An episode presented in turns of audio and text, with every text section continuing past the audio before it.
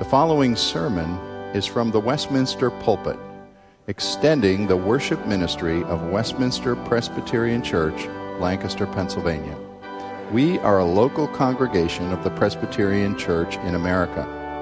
Please contact us for permission before reproducing this message in any format.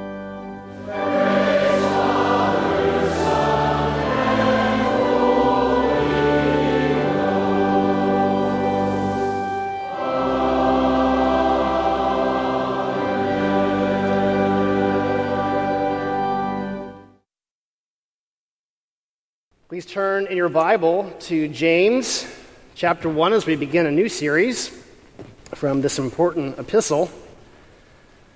It's said that uh, cheese and wine can be aged to perfection. Some insist that steak can be cooked to perfection. But in this passage, believe that uh, God tests us. God, the master chef, he perfects his saints by testing us for the display of his glory in all of eternity. We'll see at least five ways that God tests us for our own good and for his glory. Please follow as I read verses 1 through 18. James, a servant of God and of the Lord Jesus Christ, to the twelve tribes in the dispersion. Greetings. Count it all joy, my brothers, when you meet trials of various kinds, for you know that the testing of your faith produces steadfastness and let steadfastness have its full effect, that you may be perfect and complete, lacking in nothing. If any of you lacks wisdom, let him ask God, who gives generously to all without reproach, and it will be given him. But let him ask in faith, with no doubting.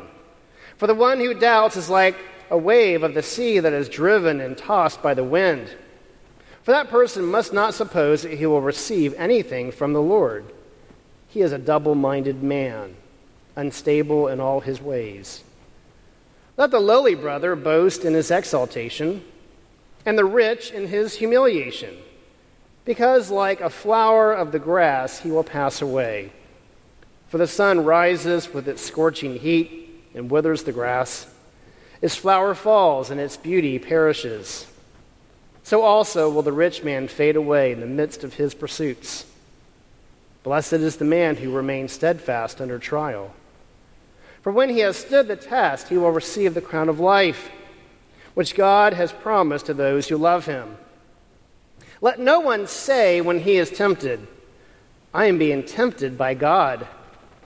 For God cannot be tempted with evil, and he himself tempts no one. But each person is tempted when he is lured and enticed by his own desire. Then desire, when it has conceived, gives birth to sin.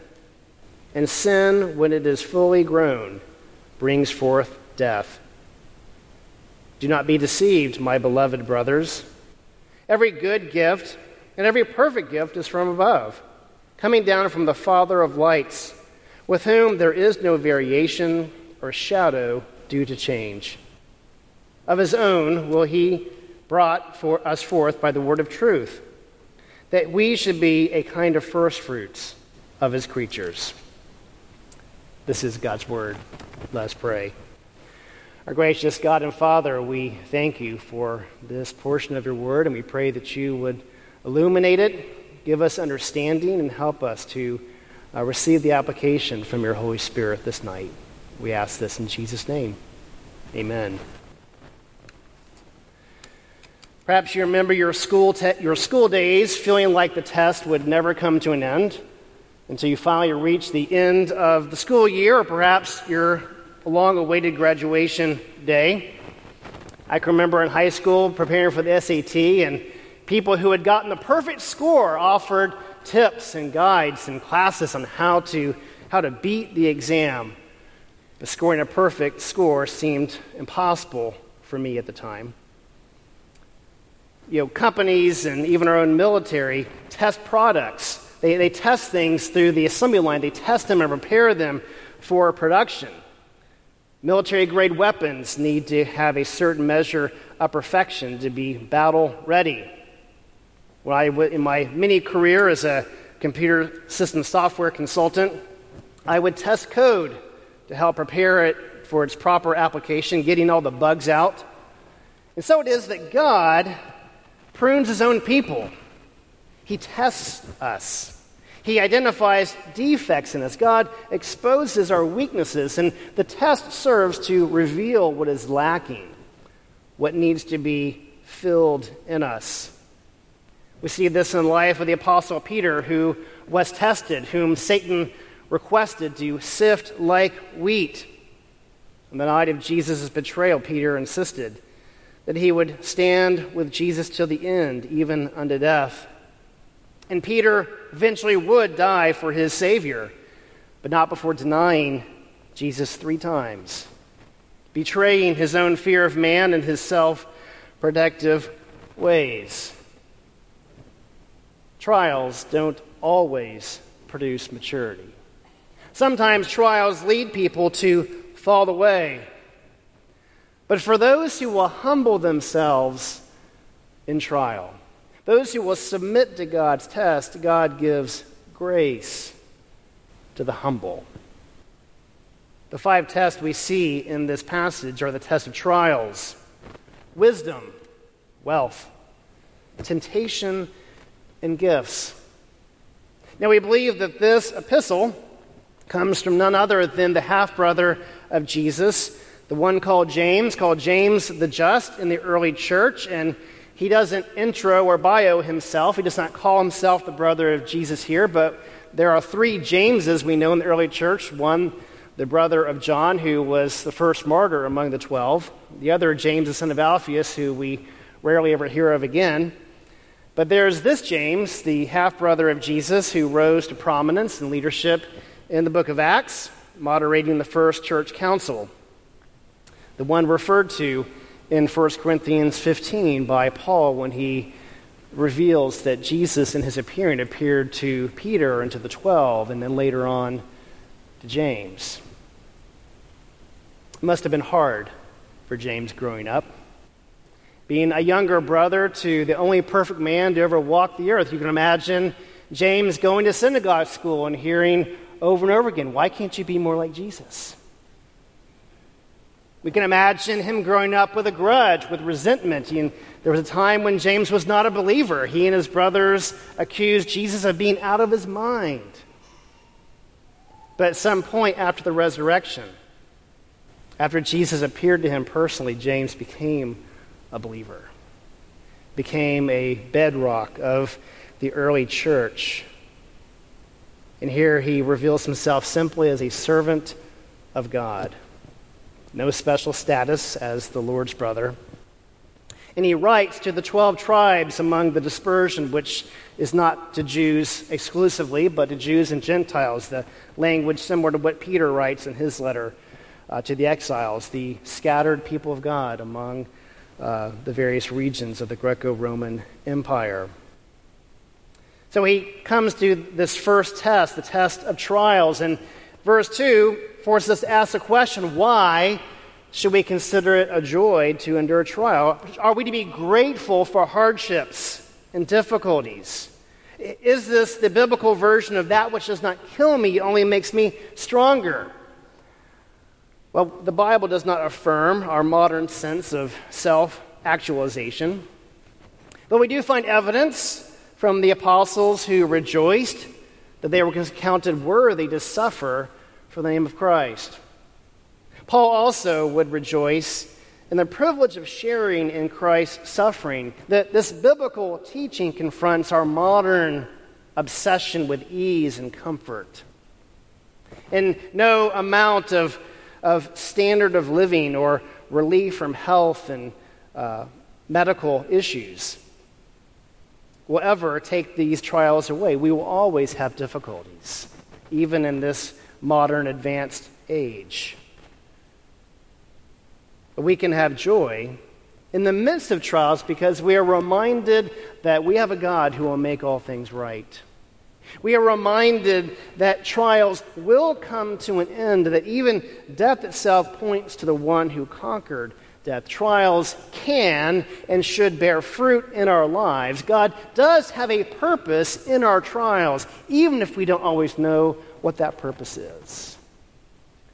And like Job, we may come to the end of our days not having a sound answer, but have to await before we go into eternity, into God's presence. So, James insists that trials produce steadfastness and also bring completion, perfection, maturity into our lives. That testing produces steadfastness, it develops endurance and perseverance in the Christian life. The marathon runner, the Olympic gymnast or swimmer must be pushed and tested by his or her coach in order to develop greater endurance. Years ago, in my, in my college years, I coached swim team, and I realized very quickly that the races and the meets were won weeks in advance by the training and the hard work and the preparation in the pool well in advance of the actual race. I believe we need to increasingly see that the Christian life is an endurance race. It's not always how you start or how many times you stumble and fall, but it's how you finish that matters. The road is long and full of pitfalls and hazards. Developing steadfastness does have an end game. The goal is perfection or maturity, completeness. Now, as Protestants, we do not believe in purgatory, where we will be purified by fire in an intermediary world between earth and heaven.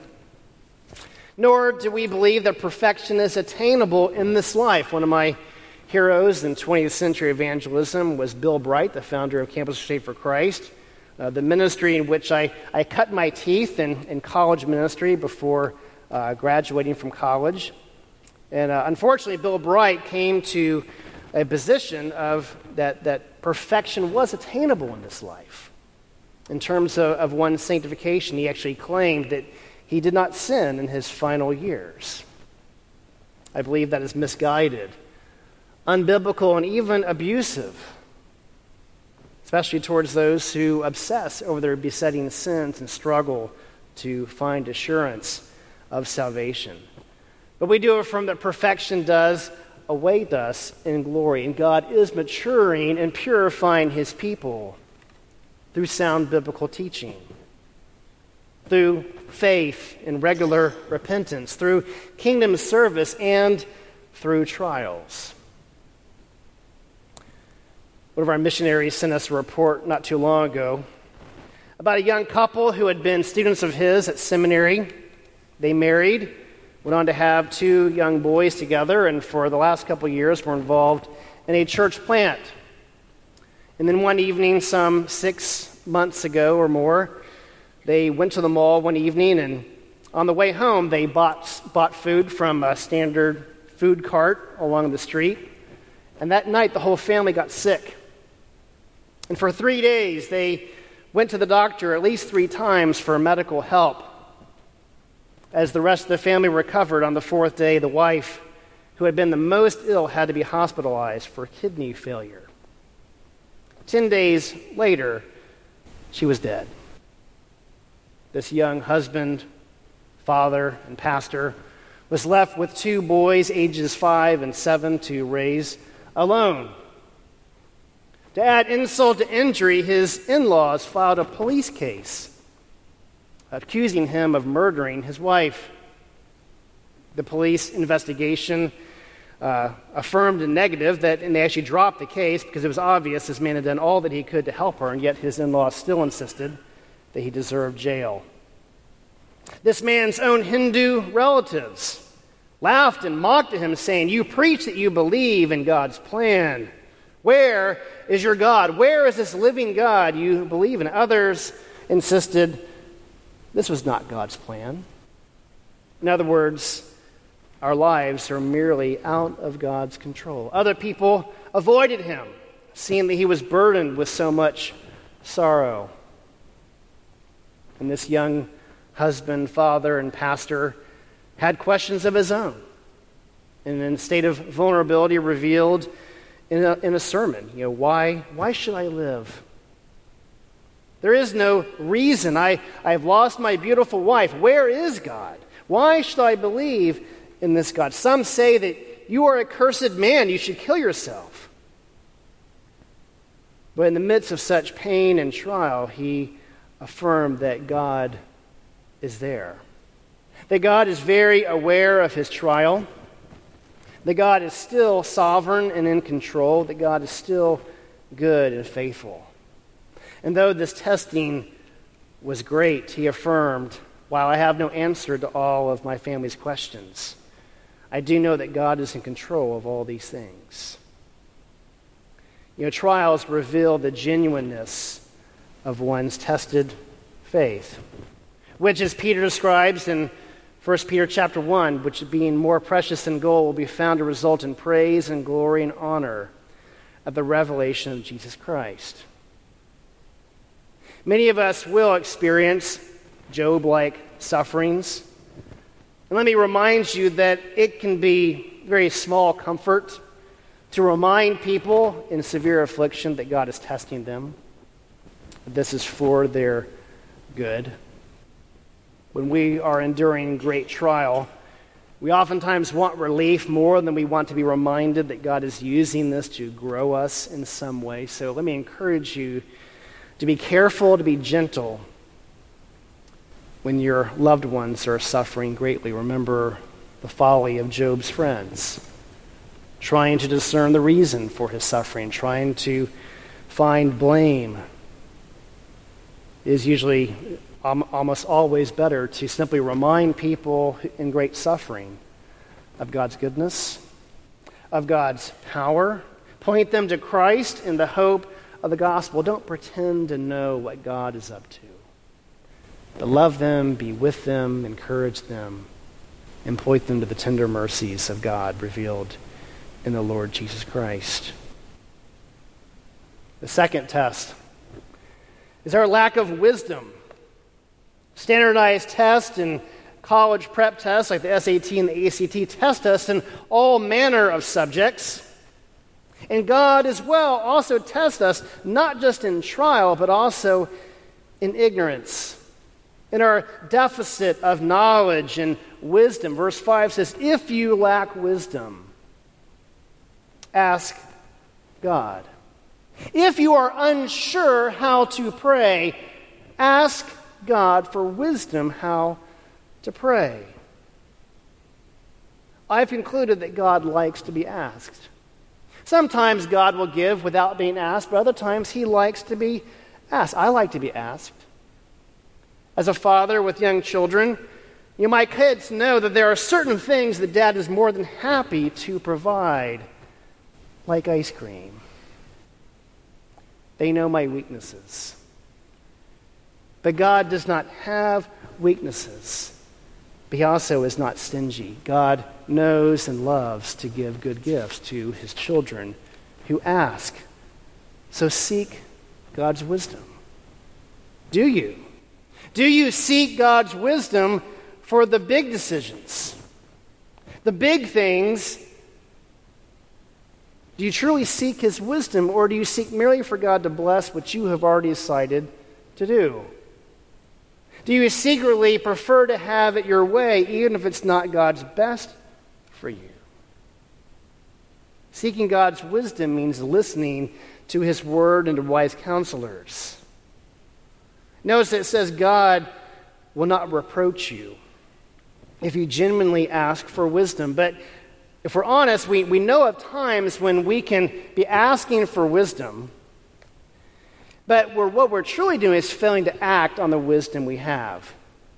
And sometimes I believe we need to quit asking for wisdom, especially if we're seeking to weasel out of our obligations. The man seeking wisdom on whether or not to marry the girl needs to simply make up his mind.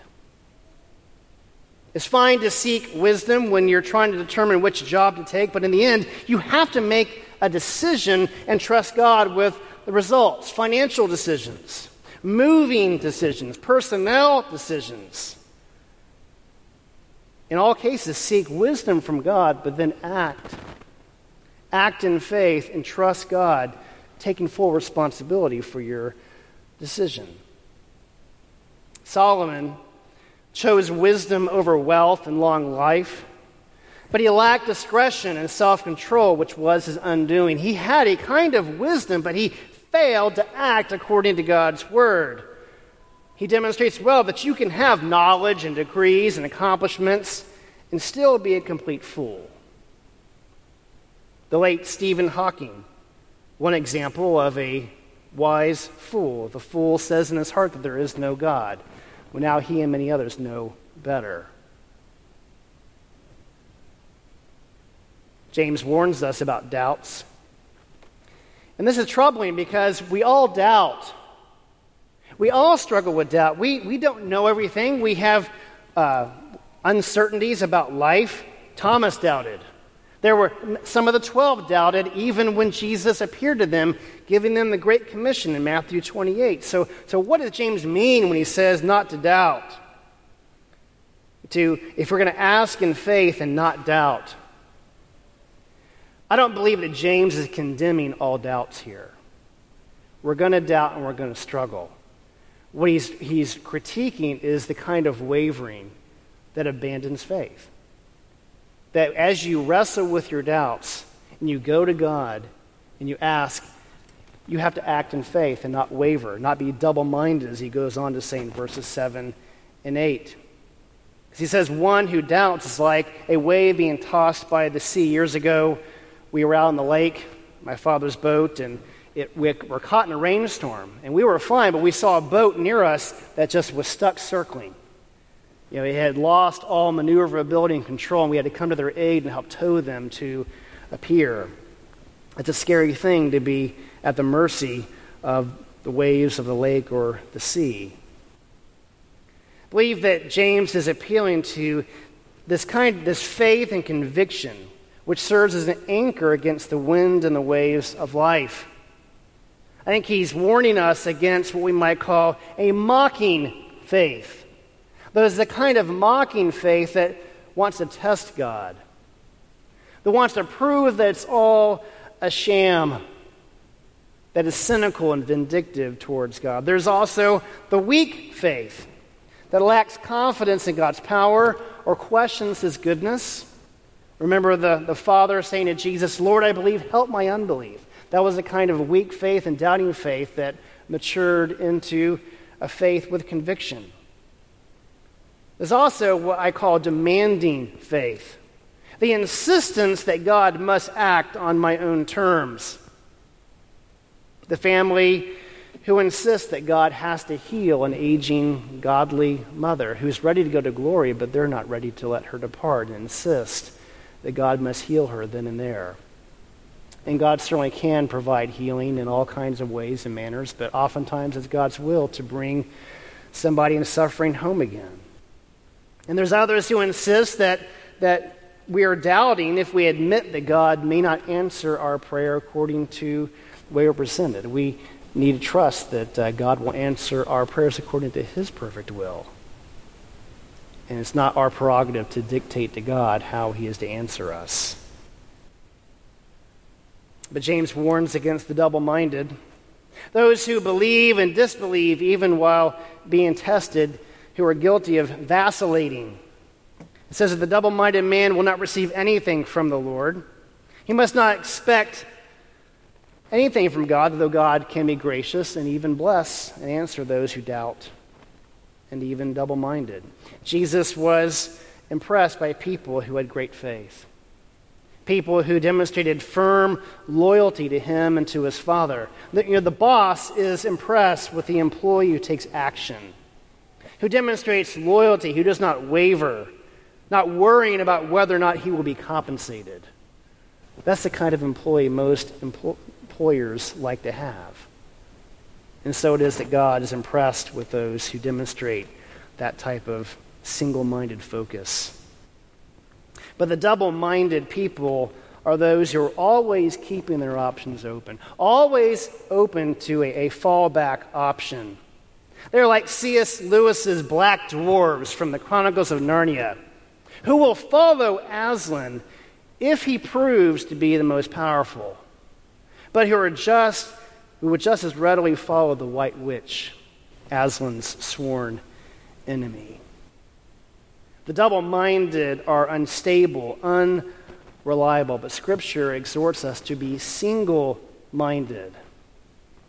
You cannot serve both God and money, as Pastor Rogers preached on a few weeks ago. You cannot love God and the world. You cannot love God but hate your brother. Scripture is binary. It forces us to choose God's ways or man's ways. Thirdly, we are tested by wealth. Here in this exposition on humiliation and exaltation, how the, the lowly man, the poor man, will boast in his exaltation, and the rich man should boast in his humiliation. We see this pattern in Scripture of those who humble themselves will be exalted. Think of Joseph in Egypt, Moses in the wild, David on the run from Saul, even Jesus in his life. Each of these stories are a, a exaltation through humiliation story. But here, addressing socioeconomic conditions, we all have a level playing field before the cross of Christ, whether we are rich or poor. We have nothing to boast about in our worldly accomplishments. We are all like the flowers of the field that will pass away. Riches are fleeting and temporal. And we're reminded repeatedly in Scripture let not the wise man boast in his wisdom, or the strong man boast in his strength, or the rich man boast in his riches, but let him who boasts boast in this, that he knows and understands the ways of God. The Apostle Paul boasted in weaknesses, confessing that when he is weak, he is strong. The grass withers and the flower falls. And so the rich man will fade in all of his pursuits. Think of Jeff Bezos, the founder of, of Amazon, the current richest man in the world, Bill Gates, Warren Buffett. All these wealthy men with much to boast about in this life is no more than the flower of the field. And so wealth is a test. The one with riches is tested with pride, selfish ambition, tempted to ingratitude Scripture warns that the love of money is the root of all kinds of evil. And yet, poverty is also a test. Poverty can lead one to fear, anger, resentment, envy, and thievery. And so the wise in the Proverbs confess Give me neither riches or poverty, but only my daily bread. Fourthly, we can be tested by temptation. Verse 12 says, Blessed is the man who remains steadfast in trials, for when he has withstood the test, he will receive the crown of life for all those whom God has promised, those who love him. Think of the contrast from the Lord of the Rings, Boromir, who yielded to the temptation to seize the ring of power, in contrast, the Lady Galadriel, who passed the test. The test a temptation be, can be great. Adam failed in the garden where Jesus prevailed over the temptation to bypass the way of the cross. And this passage leads into a kind of a, a anatomy of temptation. And begins in verse, t- thir- verse 13, warning us to not impugn God with evil motives. For we are being pressed in on every side by great temptation, like Adam and Eve, we want to pass the buck, pass the blame, and perhaps accuse God that this is his fault. But James clarifies that God does not tempt anyone. God cannot be tempted by evil, though we know in Scripture that God does give people over to their sinful inclinations. God can remove his protecting grace, and God does not lead anyone into temptation. That is the devil's work. We know that God tests his people, but Satan tempts them. The Bible explicitly tells us that God tested Abraham to sacrifice Isaac. He tested his people Israel in the wilderness with their lack of food and drink. God tested David, as we see in Second Chronicles in 2 Samuel 24, when it says, Again, the anger of the Lord was kindled against Israel, and he incited David against them, saying, Go and number Israel and Judah. I always found it fascinating that 2 Samuel attributes God being the one inciting David to number the people Israel. But you look at 1 Chronicles 21 1, it says, Then Satan stood against Israel and incited David to number Israel. There's mystery here. Mystery in the counsel of God, similar to what we see in the book of Job, where God is the master and the devil is on his leash. And the devil can only go so far but to fulfill God's bidding. But it is the evil one who comes to tempt us under the sovereign will and prerogative of God. God cannot be tempted by evil. In fact, there are many things that God cannot do. God cannot violate his own will. But we see in the life of Pharaoh that God hardened Pharaoh's heart by removing his grace from him. Romans 1 teaches us that God gave rebellious sinners over to their shameful lust. And as we struggle with temptation against the world, the flesh, and the devil, we need to be reminded of God's goodness and sovereign prerogative over all of these types of tests. Verse 14 tells us that we are lured into sin by our own evil desires. And let's be clear on what temptation is. Temptation is bait and switch. It's a fish hook. It's the appearance of something good only to trap us into guilt and shame. And once we're trapped, the more we struggle, the worse off we are. It must be cut out of us, surgically removed from us.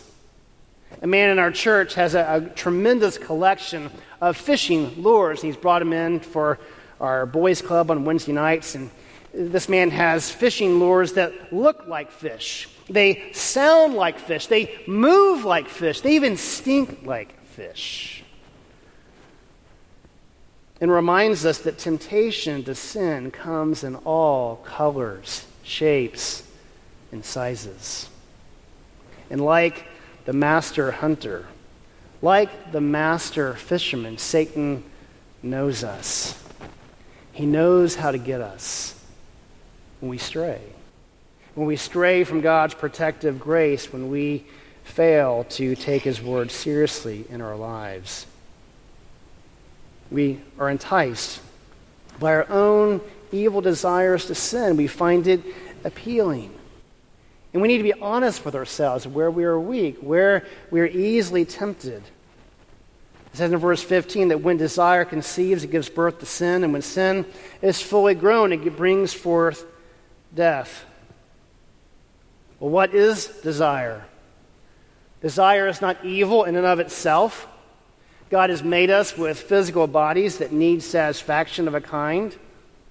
Desire is fundamentally a good thing, but because we are fallen, it's twisted. It's exorbitant. It's, we have the desire to, to fulfill and satisfy desires beyond the bounds that God has set for us.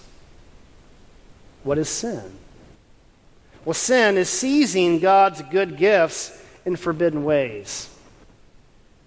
Oftentimes we sin not by going after bad things, but going after them in ways that God has forbidden. And finally, what is death? Death in Genesis 3 is the punishment for sin, the separation of the soul from the body. So, how do we deal with that? How do we confront our struggle with our desires and our temptations to sin? Well, one application is to have clear boundaries, to know God's word, to humble ourselves before, it to know where God is true and let God be true and let the follies and lies of, of this world be what they are. To not submit to merely moralistic rules, but to submit to the Word of God out of humble obedience to Christ. And to recognize that our goal is to honor the Lord Jesus Christ. That what is really at stake in our temptations and our testing is not our own reputation, but God's reputation. And to be, have, have a burning zeal to honor Christ above ourselves, even as we do battle with heavy temptation. And that means oftentimes that we need accountability. We need to know and be aware of our weakness. We need to let other people know of our weaknesses. And we need a deep gospel understanding, a, a biblical immersion to help us and prepare us to train in righteousness. And this is something that only the humble can submit to. Who put no confidence in the flesh, but put confidence in God by Spirit to enable us to stand up when we are tested. Lastly, the fifth test is our own gifts and the gifts that God is pleased to give us. Verses 16 and 17, James says, Do not be deceived. Every good gift is from above, from the Father of lights. Well, what are we deceived by? I believe that James is, is, referring to the deception that comes when we fail to acknowledge that good gifts come from God, that we take credit for our own gifts. Or perhaps the atheist who insists that everything we have comes from evolution or ascribing power to inanimate things in uh, this cosmos. I remember a coworker of mine many years ago when I when she announced that she was expecting a child, she just thanked her lucky stars. Well, what in the world are lucky stars? Thank God. Thank God for the gift of life. Thank God for the blessings that we have. Every good and perfect gift comes from Him. Our families, our prosperity, our freedoms, peace, forgiveness, hope, all come from Almighty God. And we know that the best gifts in this life cannot be bought. They can't be bought from a store. They come from the hand of God and the way He has structured creation to bless us, to sustain us. And let me remind us that God loves to give good gifts to His children. God is not stingy or hard hearted. And as this passage teaches, God does not change. In fact, there is no shadow with God. The, the sun cannot cast a shadow upon God. God, in all of his glory and brightness, cast a shadow on the sun and stars and all of creation. And so, the last point of this passage is the response of gratitude that as we acknowledge that everything comes from God's own will, according to his word of truth, that, that we are the first fruits of God's creation, that, that God has blessed us with the gift of life, and ultimately God's blessed us with eternal life, that his salvation is the greatest gift. And so the pressing question in this epistle is will you reject God's gift? The, the main theme throughout this passage is you know, who, who is God and what is his, his most perfect gift? You know, some have questioned whether James belongs in the canon. Even the great Martin Luther referred to James as the epistle of straw. It doesn't provide a lot of teaching about the cross and the atonement of Christ. And the question is, well, where is the gospel in the book of James? I mean, James can come across legalistic at times, and uh, it, you can read it that way because there's a lot of law and a lot of wisdom. It's a very convicting book on the tongue and our motives and wealth and so forth. But I believe the basic message of James is, is to establish the standard of God, that he tests us. And if we're honest, we acknowledge that we fail the test. We don't measure up. And as we recognize that we failed to pass the test, we cry out for God's grace as James 4, verse 6 says, that God gives grace to the humble. To those who will humble themselves and submit to the sovereign and gracious will of God, we will find grace and mercy in our time of need. And the epistle of James points us to the one who did endure the ultimate test for us, the one who passed the test to perfection so that we don't have to. Jesus was tested by grievous trials. He was tested by the wise and the shrewd men of his day. He was tested by wealth and the lack thereof. He was tested by temptation for 40 days and beyond, even into the garden. He was tested to trust in his own gifts, to part ways from his Father. But God, who did not spare his own Son, but freely offered him up for us, is the one who endured for us. He endured great trials and temptations that were beyond our capacity to endure. And yes, it is His perfect will to conform us into His likeness, into His image. And God designs tests in our lives to grow us, to mature us, to perfect us into glory. The loving parent, teacher, and coach. Test the child and the student and athlete to see what is lacking in them, what needs to be filled up, what needs to be uh, accommodated for.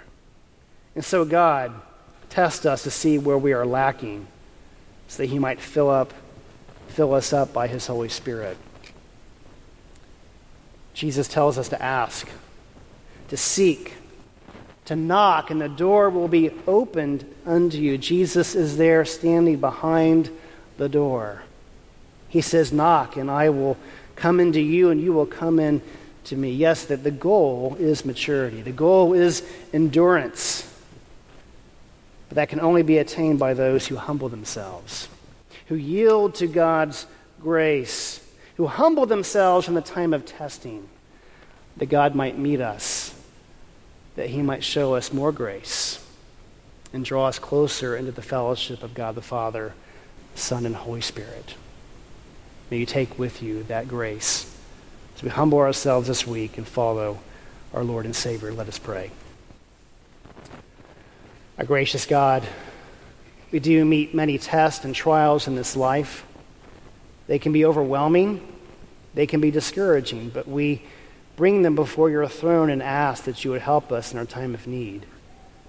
Knowing that your grace is sufficient for us, that if we humble ourselves, you humble ourselves, you will exalt us in the likeness of Jesus Christ, the one who has conquered sin and death, who has attained to perfection, even as he awaits us our arrival into eternal glory. We commit these things to you and pray for your leading this week to come.